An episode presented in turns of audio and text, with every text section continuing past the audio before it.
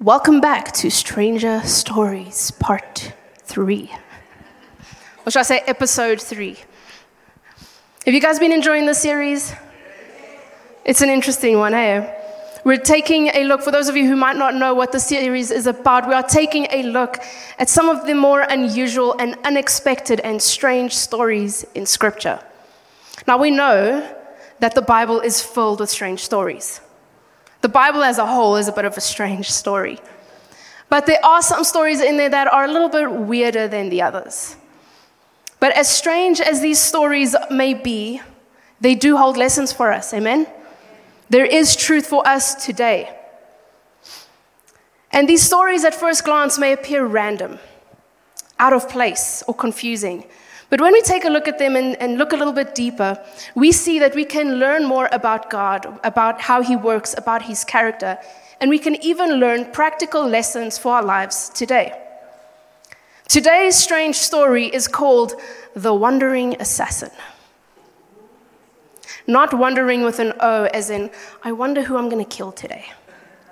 Wandering with an A, as in someone who travels, who lives a nomadic lifestyle I'm not going to tell you exactly who we're talking about, but maybe this is a test of your Bible knowledge to try and guess who we're talking about the wandering assassin. And this story comes from the book of Judges. And the book of Judges is filled with strange stories. It is a book that has some weird, violent, and disturbing stories, yet they do serve a purpose. The book of Judges talks about Israel's moral corruption and their descent into sin and disobedience of God. And it serves as a warning of the pain and destruction that follows when we turn away from God and his way. Throughout the book of Judges, we see this pattern that Israel finds themselves in. And you would think that after once or twice, they'd realize maybe we're doing something wrong. But no, they keep repeating the cycle and it just gets worse and worse. And the cycle is they enter into sin.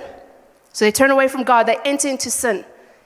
God punishes them by handing them over into oppression. They live in this suffering for a while and they realize, you know what, we, we stuffed up. So they repent. God hears them, He delivers them. They live in peace for a while and then they forget what they had just done and they go right back to the beginning. And they sin, they get punished, and into oppression, they repent, they get delivered, they live in peace, and then they go back to sin. So we see this pattern throughout the book of Judges again and again. So, as a whole, this book is filled with tragedy, but it is a good reminder of how broken we are as people. Because the Israelites fell into this pattern. Guess what? You and I are no different.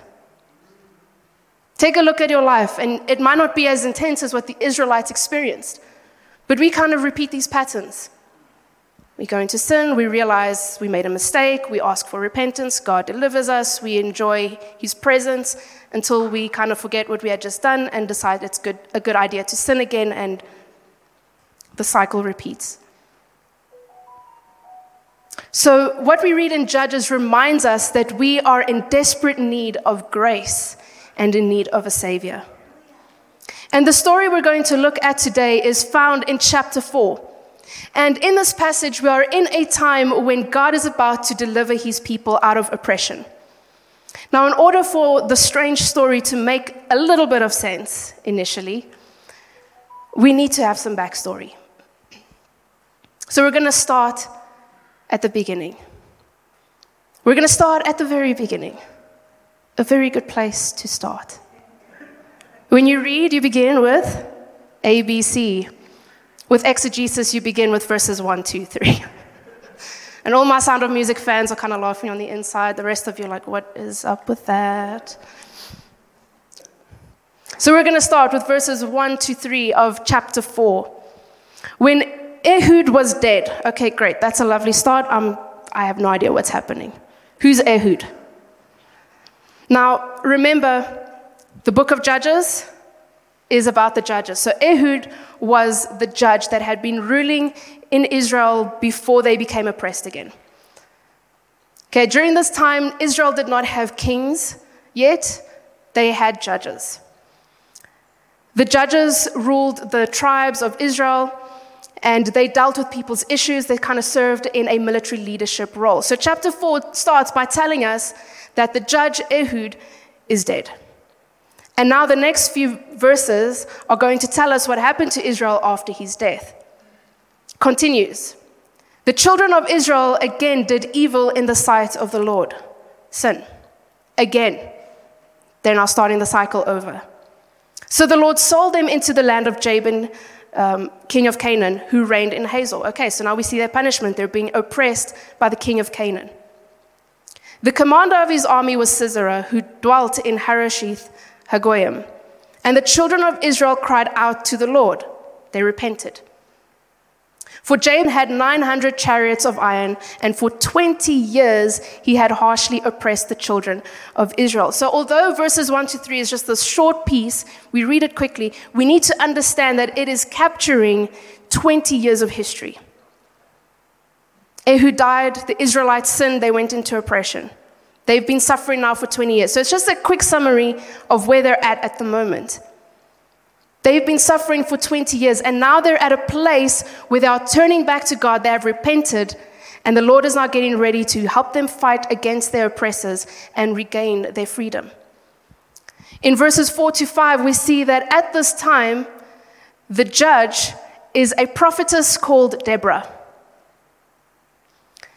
So Ehud died, and the judge that took his place is Deborah. And she calls the people of Israel to get up and get ready to fight for their deliverance. Remember, she's not just a judge, she's a prophetess, which means that she is hearing from God and speaking to the people. So, what she is saying is not coming from her, it's coming from God. So, we read in verses 6 to 9. Then she sent and called for Barak, the son of Abinoam, from Kadesh in Naphtali, and said to him, Has not the Lord God of Israel commanded, Go and deploy troops at Mount Tabor? With you, take with you 10,000 men of the sons of Naphtali and the sons of Zebulun. And again, and against you I will deploy Sisera, the commander of Jabin's army, with his chariots and his multitude at the river of Kishon, and I will deliver him into your hand. Now, this is a promise of deliverance. So she's telling Barak, the Lord is telling you to go, go fight, and the Lord will deliver you guys. And Barak says, If you go with me, then I'll go. But if you will not go with me, I will not go. So she said, I will surely go with you. Nevertheless, there will be no glory for you in the journey you are taking, for the Lord will sell Sisera into the hands of a woman.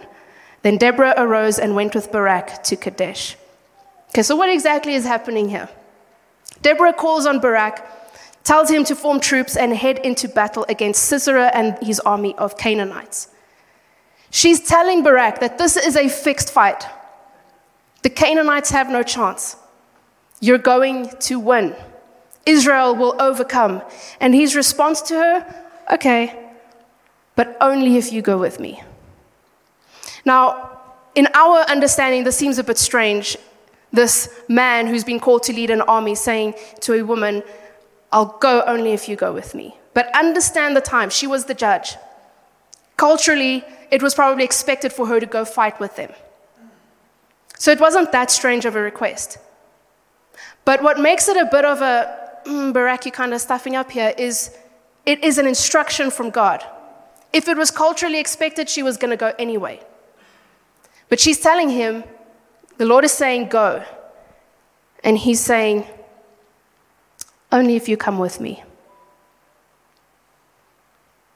So she gives this command. It wasn't her will that they go fight the Canaanites. It would have been a different story if she's like, guys, I have an idea.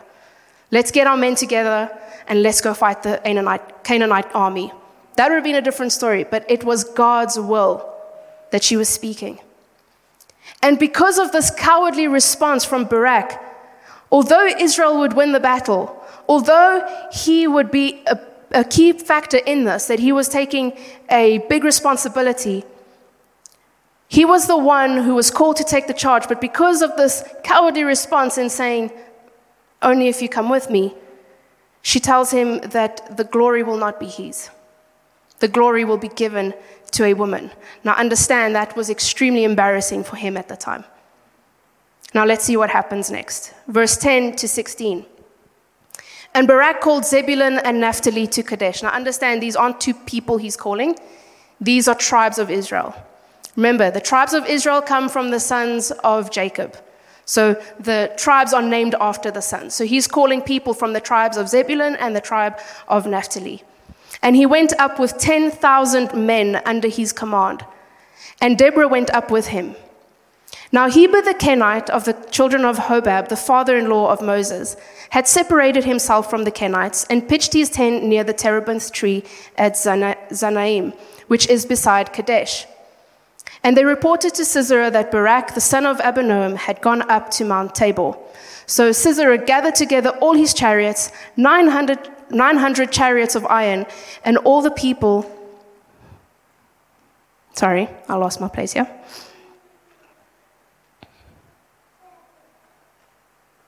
And all the people who, went, who were with him from Harosheth Hagoyim to the river Kishon. Then Deborah said to Barak, Up! For this is the day in which the Lord has delivered Sisera into your hand. Has not the Lord gone out before you? So Barak went down from Mount Tabor with 10,000 men following him. And the Lord routed Sisera. He defeated Sisera and all his chariots and all his army with the edge of the sword before Barak. And Sisera alighted from his chariot and fled away on foot.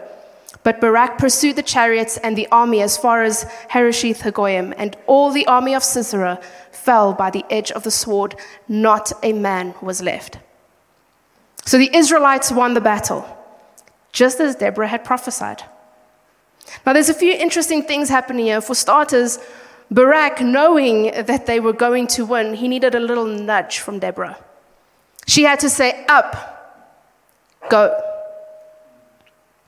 He needed her with him. She had to tell him when it was time to go.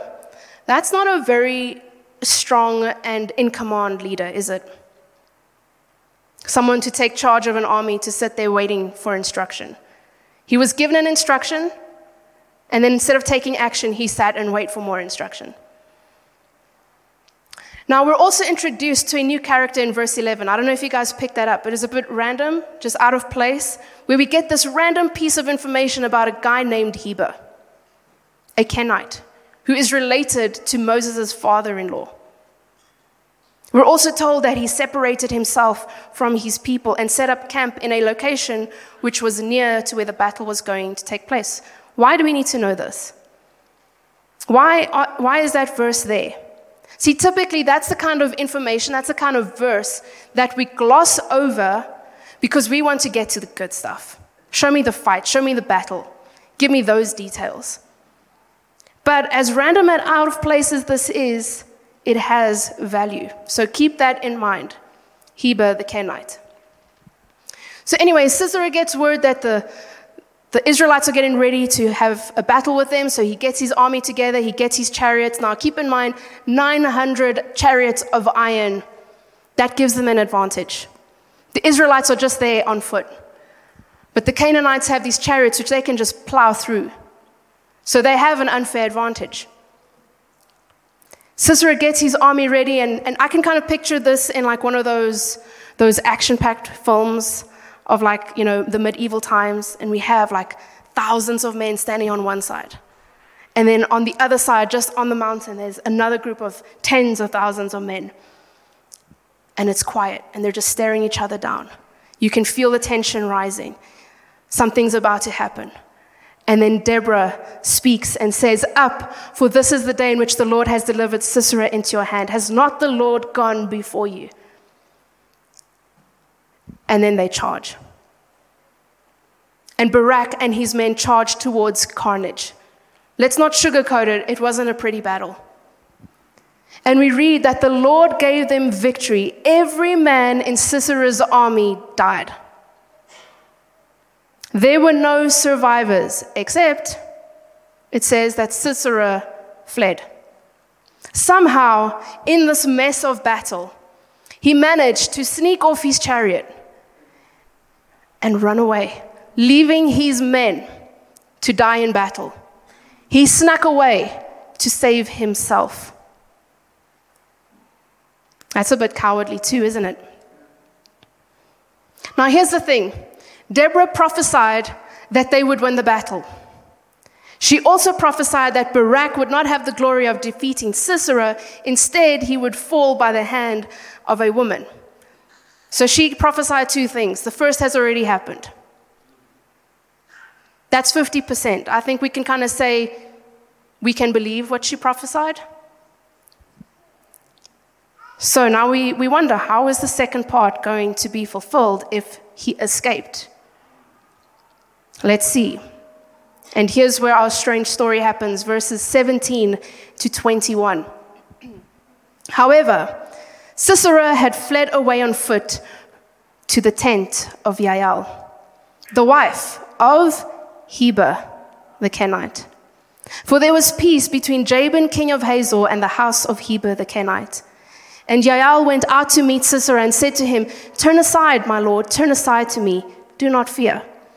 And he had and when he had turned aside with her into the tent, she covered him with a blanket.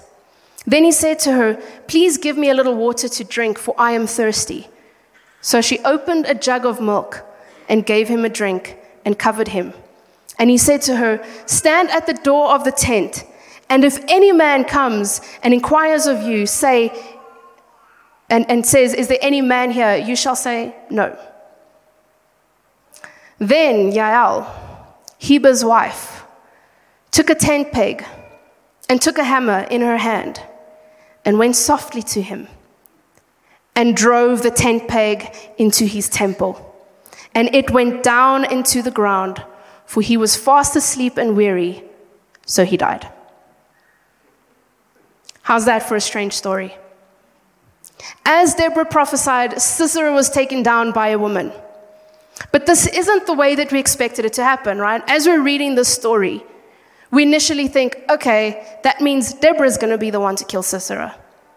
She's there with them in the battle. She's probably the only woman on the battlefield. She's probably going to be the one to take down Sisera. But no. Sisera escapes and he goes to hide in this woman's tent. She's very hospitable. She makes sure he's comfortable. And then while he's resting, she drives a tent peg through, not into, through, from one side through the other into the ground. And she kills him. An army commander taken down by a tent dwelling housewife. This sounds like something that should be part of an episode of some crime thriller show it's weird. It's, it's not something you would think to do, just chilling in a tent. The Bible is filled with strange stories, so don't ever tell me that the Bible is boring. It goes on to say in verse 22 to 24, and then as Barak pursued Sisera, Jael came out to meet him and said to him, Come, I will show you the man whom you seek. And when he went into her tent, there lay Sisera dead with a peg in his temple. And so on that day, God subdued Jabin, king of Canaan, in the presence of the children of Israel. And the hand of the children of Israel grew stronger and stronger against Jabin, king of Canaan, until they destroyed Jabin, king of Canaan. The wandering assassin. She killed one of the most feared men, and she did it without being in battle. She did it without being a trained soldier, and her name went down in history because of it. Now we have to ask Does this strange story have value to us? What can we learn from it? Would you believe me if I told you we can learn practical lessons from this? And just disclaimer, let me clarify. I'm not telling you that you can go and kill your enemy with a tent peg and a hammer. That is not the lesson, that is not the takeaway from the story. Taking revenge on your enemies is not the lesson of the story. Understand the time they were living in. It was violent and barbaric times, it was a different time. We are living in a time of grace, but it's in the Word there is value to us today. Now, before we get into the practical application, before I, ex- I, I, tell you what we can learn from the story, I want to explain a little bit about why Sisera hid in her tent and why Jael did what she did. See, verse 17 tells us that Sisera had fled away on foot to the tent of Jael, the wife of Heber the Kenite. For there was peace between Jabin, king of Hazor, and the house of Heber the Kenite. Remember, I told you that random introduction to some random person has value. There's a purpose for it being there. And here's why. Heber the Kenite, the guy who was related to Moses' father in law, is Yael's husband. He had set up camp in a place near to where the battle took place. So, unknowingly, that was a strategic location. Heber had also made a deal with the king of Canaan. They were allies. But being related to Moses' father in law is also a key piece of information because that means that he knew about the God of Israel. He knows what happened in Egypt and how God delivered the Israelites from, from Egypt. He knew the stories he had heard how powerful God was, and his people, the Kenites, were friends of the Israelites. But it also tells us that he separated himself from his people. He withdrew to this new location and he made a deal with the king of Canaan. Now, all of this might seem random at first when we're reading it. But as we, we look at the whole story, we can see that all of this led up to setting up the perfect moment in which Sisera could be taken down and God would deliver his people. See, the location of their camp was close enough that Sisera could escape there on foot. When Jael saw him coming and called, her into, he called him into her tent, he went in with no questions asked because he knew her. He knew her husband. He knew that they were allies. So, because of the peace between Heber and the king of Jabin, Sisera had a sense of security. She was not a threat to him. So he goes in, he feels safe. Jael, being a good host, covers him with a blanket. She makes him feel comfortable. He escaped battle, he's tired, he's scared, and she enforces this sense of security by making him feel protected and providing for him. Then he asks for water, and she gives him milk. Now, this is also a bit strange, but we can see this in two ways. First of all, she gave him something better, in the sense she gave him more than expected. Once again, showing hospitality and enforcing this idea that he is safe with her. She will take care of him. The second reason we can see why she gave him milk is because it made him sleepy. The milk made him fall asleep faster than if she had given him water. So he drinks his jug of milk, she covers him, he's all tucked in, he's feeling safe, he's tired, and then he gives her this instruction because he feels safe enough to give this instruction. If anyone asks, I'm not here. See, he's, ask, he's saying that because he's thinking, this woman will keep me safe. She will make sure that no one knows I'm here while I regain my strength. And then he drifts off to sleep, not worrying about his life, completely letting his guard down because he feels safe and taken care of. He's with an ally. She's taken care of him. She's gone above and beyond for him. She's offered him a place to stay, to hide. Clearly, there's no need to worry. So, why did Jael do all of this? Show him such hospitality and then kill him. If her husband was an ally, why did she kill Sisera? Again, remember, the Kenites knew about the God of Israel. Jael was a Kenite. Her people were friends with the Israelites. So, although her husband had separated them from, her, from the Kenites, she still knew the truth. She still knew the God of Israel. And she was also aware of the oppression and the suffering that Israel was enduring under King Jabin. She saw the injustice. Now, we don't know if she meant to kill him from the start. We don't know when she called him to come into her tent if she intended to kill him or if she was just going to keep him there, keep him occupied, keep him distracted. while Barak and his men had time to come looking for him, and then she could hand them over and have them deal with him.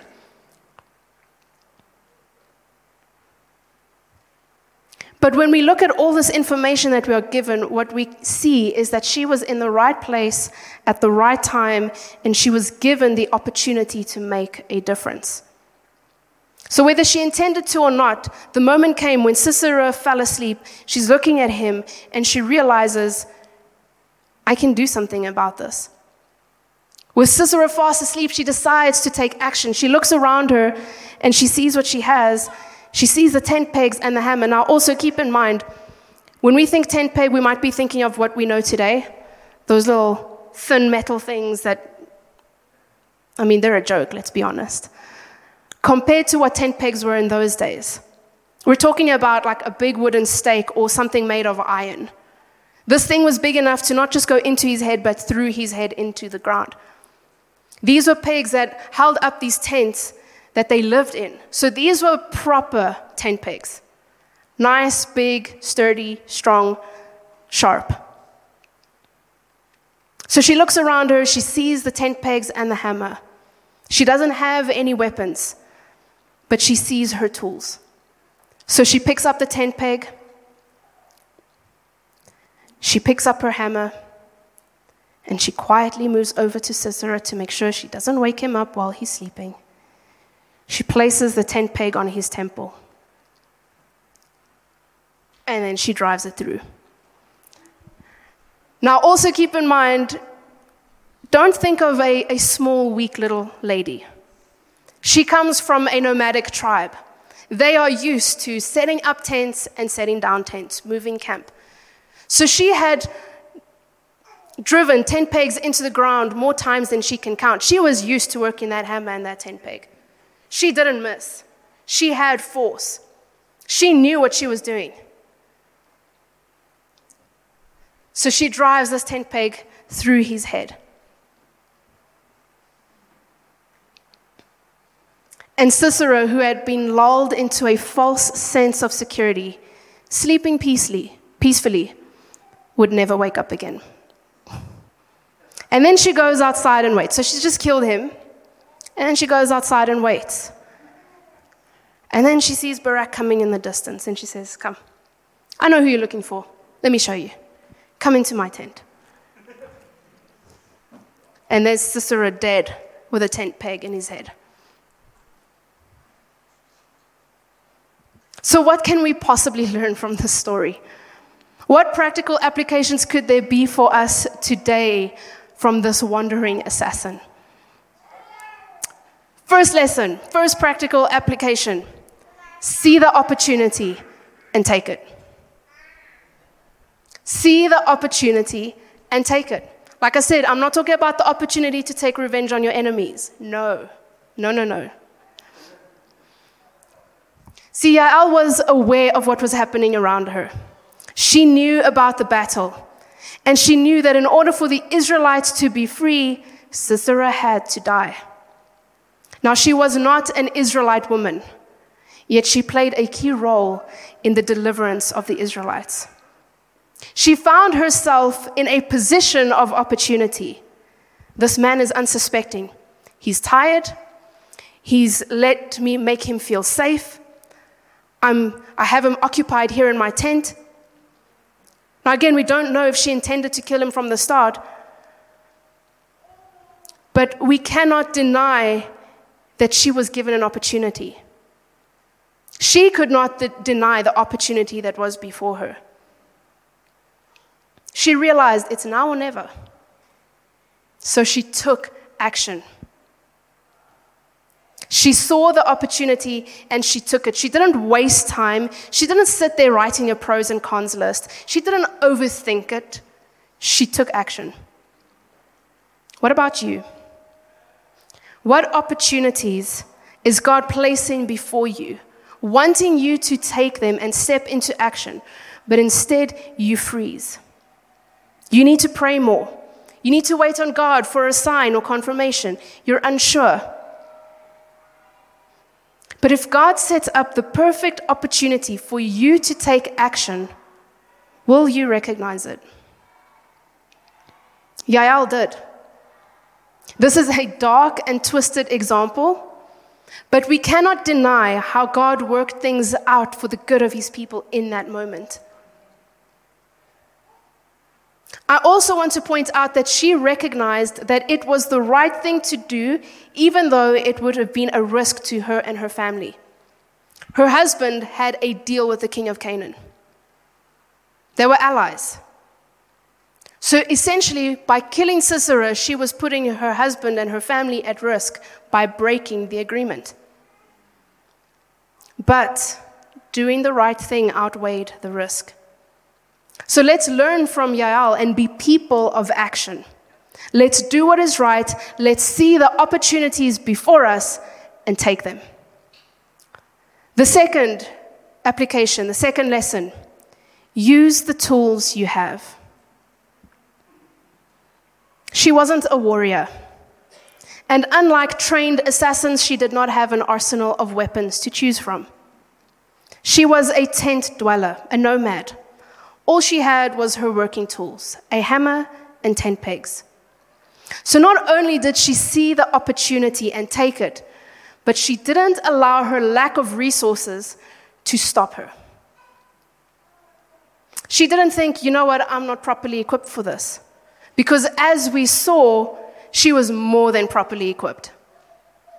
It might not have been the conventional method of assassination, but it worked. She got the job done. So, what tools do you have? What skills do you have? How many times have we heard God to tell us to do something and we immediately disqualify ourselves because we think we are not equipped, we're not skilled enough. We don't have the necessary resources. We don't have the skill set needed to accomplish the task. So instead of trusting God with what we do have, instead of trusting what He can do and use that we already have, we just sit back and wait until we're ready. We wait until we have what is necessary. Just think about your life. What do you have? What skill set do you have? What resources do you have? What you have is enough. You already have what you need. Because when you take what you have and you trust God with it, He can do the impossible. Imagine if that little boy kept quiet with his fish and bread. It's all he had, and look what God did. Use the tools you have. You're, you are already equipped. Imagine if Yael had disqualified herself. All I have is this tent peg and hammer. I can't do this. But she was qualified, she was equipped, she was skilled. Maybe not as a warrior, but her skills as a tent dweller enabled her to drive that tent peg through his head into the ground. That sounds qualified enough to me. So, what do you have? What tools and what skills do you possess? Whatever it is, stop making excuses and use it. Use it. Don't disqualify yourself because what you have looks different to what you think God wants, or it's different to what other people have. That's another trap we fall into. I don't have what that person has. They're better equipped to do it. But if God is calling you to do something, He will equip you, He will qualify you, He will enable you. Be faithful with what you have, He'll take care of the rest. And then our third lesson you can either partner with God or watch as others get the glory. What we need to understand is this God's will will be done. His will will be done. And He can and will use the unexpected to do it. God's will will be done. So you have a choice. You can either partner with what God is doing, or you can just watch from the sidelines as others do great things for the Lord because you were too scared to jump into action. Deborah called up Barak and told him to go and fight, and the Lord will deliver Sisera into his hand. And how did he respond? Only if you come with me. He didn't say yes, he said maybe. He tried to negotiate. I'll do it if you come with me. He received a message from God through Deborah, and instead of just accepting that, he doubts it. And because of that, Deborah tells him that he will not get the glory, and instead Sisera will be handed over to a woman. Barak, instead of jumping into action, instead of partnering with God immediately, he allowed fear and doubt to influence him, and as a result, he didn't get the glory. In chapter 5, we read a song that the Israelites sang. It's a song telling their story and recounting their victory over the Canaanites. It's a song where they're giving honor to the Lord and those who helped bring victory. You want to know what the song says about Barak? Chapter 5, verse 12. Awake, awake, Deborah. Awake, awake, sing a song.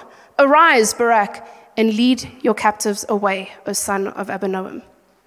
It tells us that he, he led the people.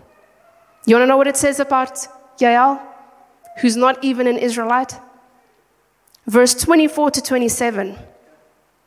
Blessed among women is Yael, the wife of Heber the Kenite. Blessed is she among women in tents. He asked for water, she gave milk.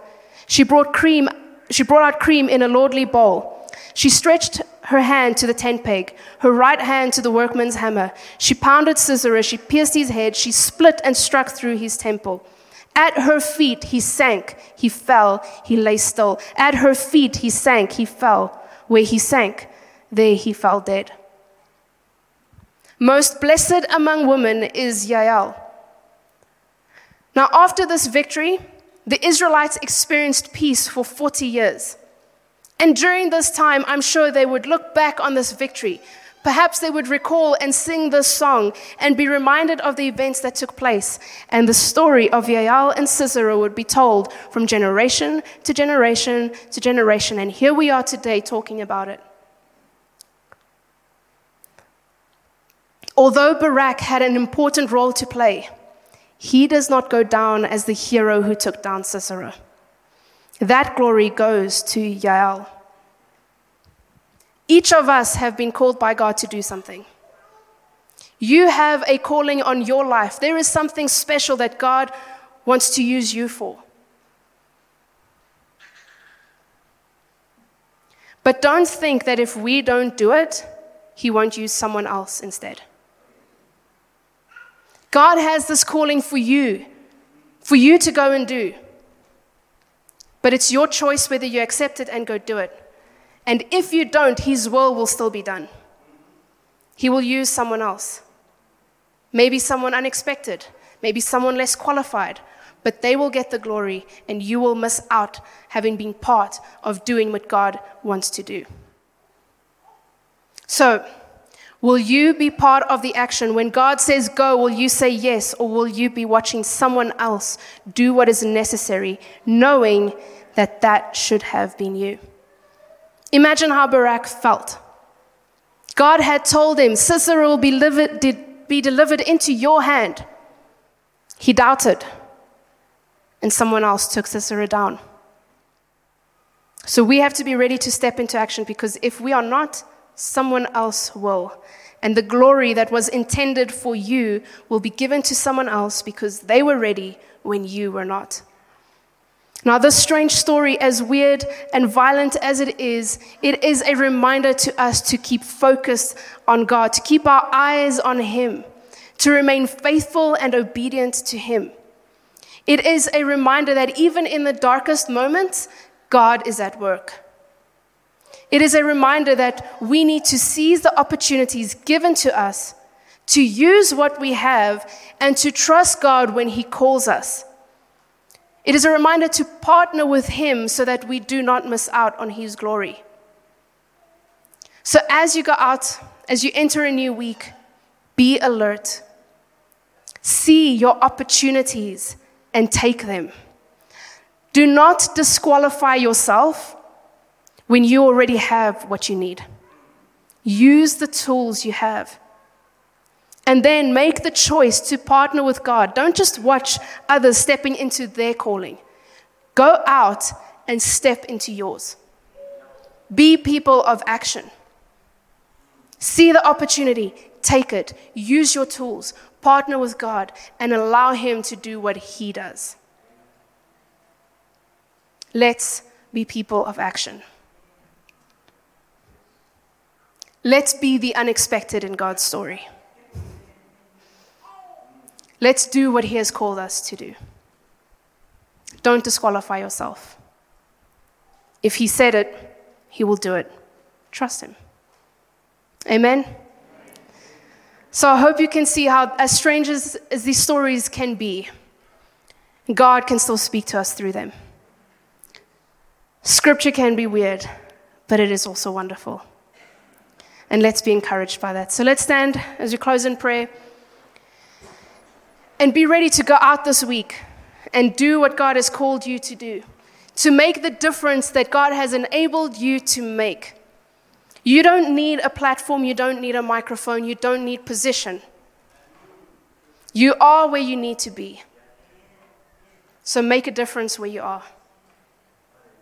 So, Father, we thank you that you have already given us what we need, that you have already qualified us. We may not feel qualified according to our own standards or to the standards around us, but Lord, in your hands, we are ready to go. We have what we need. We have you with us, and we know that you can work through us. Father, I pray that we'll be people of action, that when you say go, we will say yes. That when you say go, we won't sit here trying to negotiate only if so and so is with me or if this happens. No, we will go. We will trust you.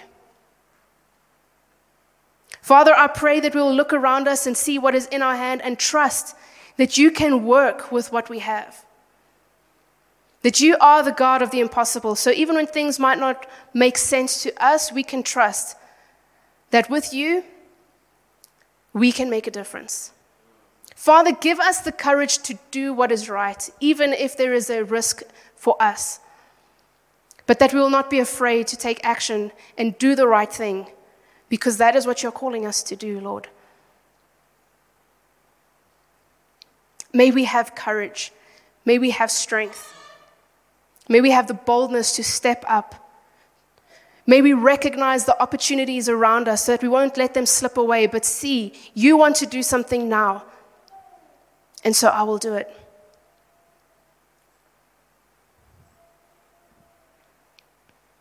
May we make that decision, Lord, to partner with you in what you are doing so that we do not miss what you have intended for us so that we do not sit back and watch as someone else does what we know should have been us. That we were the ones who were called to do that thing. But Father, we also thank you that your will will be done. That even when we might fail you, Lord, your will will be done. Your work will still be done.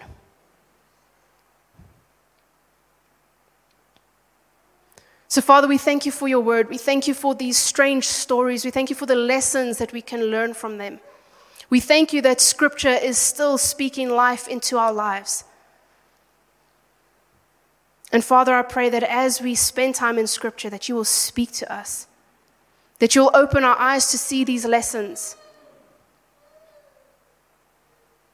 and that we will be encouraged, that we will be strengthened, that we will be motivated to go out and do what you have called us to do, to be the men and women that you have made us to be, so that we can go and make a difference in the world around us, so that we can go and be a light in the darkness, so that we can take hold of the ground that is under our feet, our areas of influence, Lord. May we be your instruments in a fallen world. So we thank you, Lord, that you use the broken, that you use the unexpected,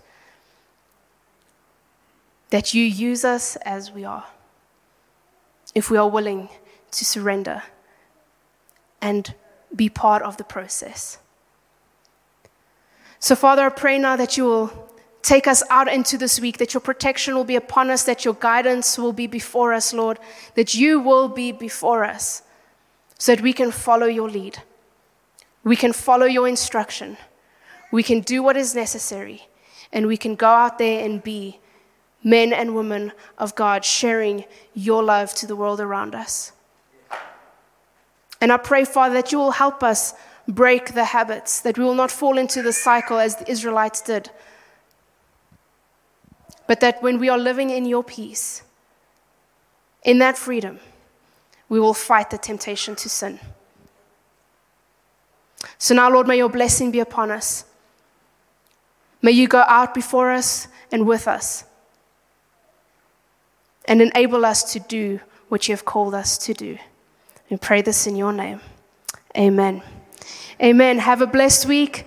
Thank you for joining us, and we'll see you next Sunday. Amen.